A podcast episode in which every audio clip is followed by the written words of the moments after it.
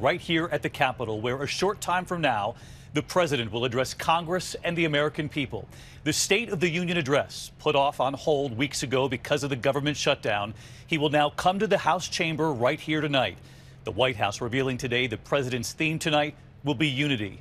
But for the first time in his presidency, he will be speaking to a divided Congress. Democrats taking back the House, and Speaker Nancy Pelosi will be seated right behind him. Will the president reach across the aisle, and what will he demand on the border wall? As now another shutdown looms, he has also threatened declaring an emergency to get the wall built. Tonight, what we've learned about what he'll say. ABC's chief White House correspondent, Jonathan Karl.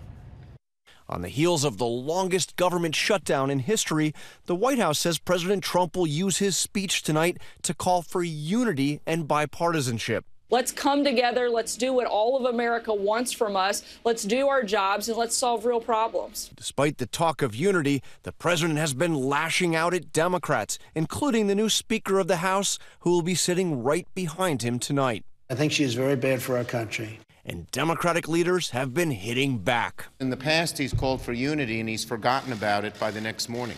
In fact, the partisan divide is as deep as ever.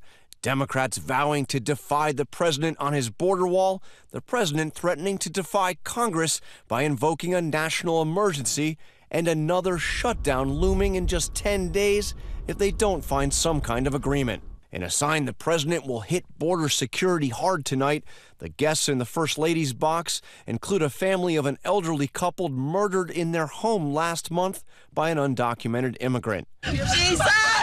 You, Jesus. But the president also intends to tout his work with Democrats on issues like criminal justice reform. He's invited Alice Johnson, a grandmother he pardoned after she served 22 years for a first offense nonviolent drug conviction. The most unconventional guest tonight 11 year old Joshua Trump, a sixth grader from Delaware who is not related to the president but says he has been bullied because of his last name. The president and so many lawmakers on both sides will be bringing guests tonight to the State of the Union. John, of course, across town live at the White House tonight. And John, you know Speaker Pelosi up here at the Capitol a short time ago. She told us she is looking for places to compromise with the president. She mentioned infrastructure, lowering prescription drug prices. But John, all eyes are going to be on the president and, of course, Speaker Pelosi seated right behind him and what he's going to say about his demands when it comes to the border wall. And David, the big question is whether or not there's any room for compromise on that issue. It's hard to see, but there are some signs of some softening of the president's position on this.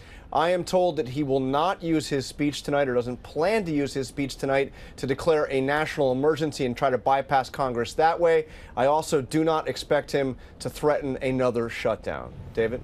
All right, John, I'll be watching with you right here. We hope you'll stay with ABC News for the President's State of the Union tonight. And of course, the Democratic response. I'll be here with George and the entire Powerhouse political team, 9 p.m. Eastern, right here on ABC. Hi, everyone. George Stephanopoulos here. Thanks for checking out the ABC News YouTube channel. If you'd like to get more videos, show highlights, and watch live event coverage, click on the right over here to subscribe to our channel. And don't forget to download the ABC News app for breaking news alerts. Thanks for watching.